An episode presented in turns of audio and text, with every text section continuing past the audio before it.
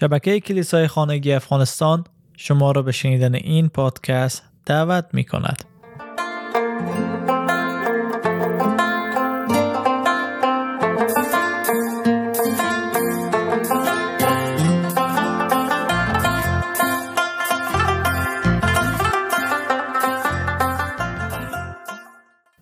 چلو نهمین دلیل از پینجا دلیل کتاب جان پایپر برای ما میگه که برای اینکه از تاج جلال و افتخار مزین گردد. اول بیم آیات رو می‌خوانیم و بعد در مورد ازی صحبت خواهیم کرد. در ابرانیان فصل دو آیه نه می‌خوانیم. اما عیسی را می‌بینیم که اندک زمانی از فرشتگان پستر گردید و اکنون تاج جلال و افتخار را بر سر دارد.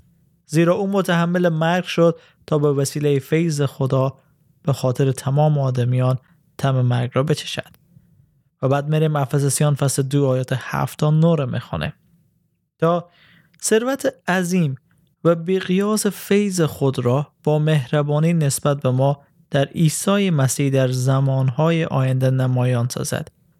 زیرا به سبب فیض خداست که شما از راه ایمان نجات یافته اید و این کار شما نیست بلکه بخشش خداست. این نجات نتیجه, نتیجه کارهای شما نیست. پس هیچ دلیلی وجود ندارد که کسی به خود ببالد.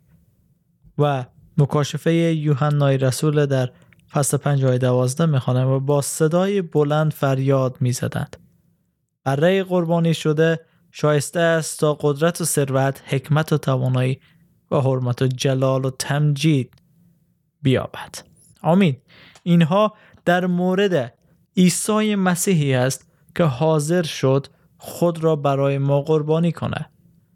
عیسی مسیح دانسته وارد از این عمل شد. طوری نبود که سپرایز بشه طوری نبود که قافل گیر بشه. واو چه اتفاقی افتاد؟ مال برم قربانی شم. خیر عیسی مسیح از قبل همه رو می‌دانست. ولی راه آسان نبود که عیسی در پیش رو داشت. به خاطر همی در یوحنا 75 می‌خوانیم که اونجا گفته بکنون ای پدر مرا در پیشگاه خود جلال بده همان جلالی که پیش از آفرینش جهان در نزد تو داشتم.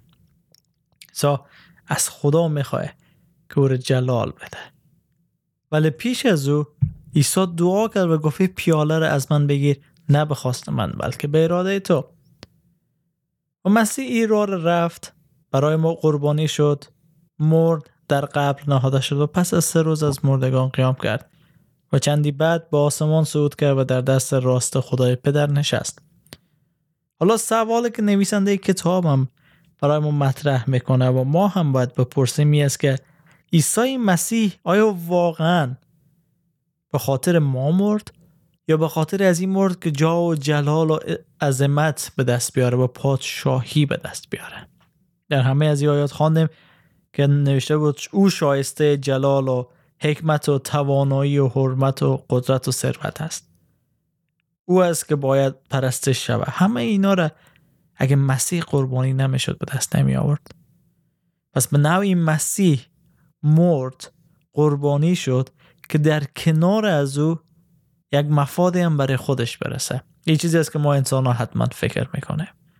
مسیح اگه مرد جلال پیدا می‌کرد. نه ما در همی آیه همیال خواندیم که در یوحنا هفته پنج بود که می‌گفت جلالی را که پیش از آفرینش جهان نزد تو داشتم را به من باز بده.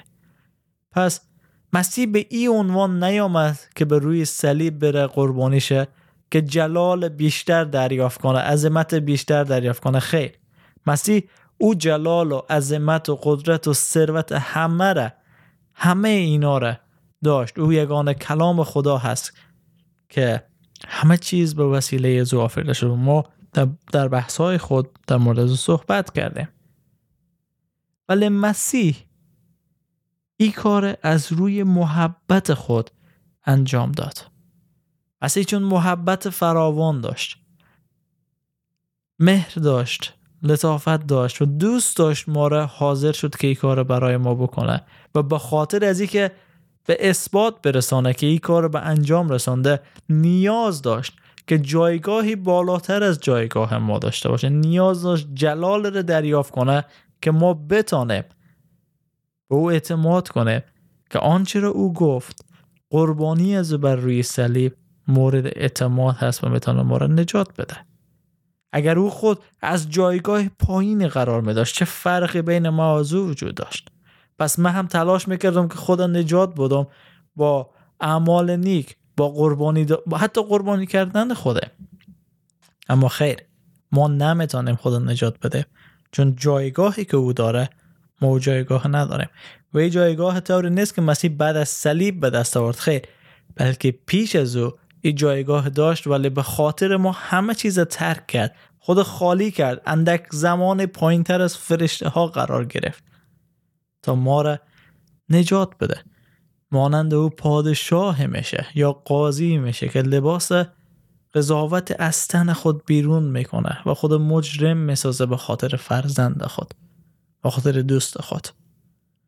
او پادشاهی که همه سلطنت خوده رها می‌کنه تا عزیزان خود نجات بده تا دوست خود نجات بده فرزند خود نجات بده. عیسی هم همین کار کرد و می‌فهمید که این پادشاهی ای جلال ای قدرت ای عظمت باز خواهد گرفت.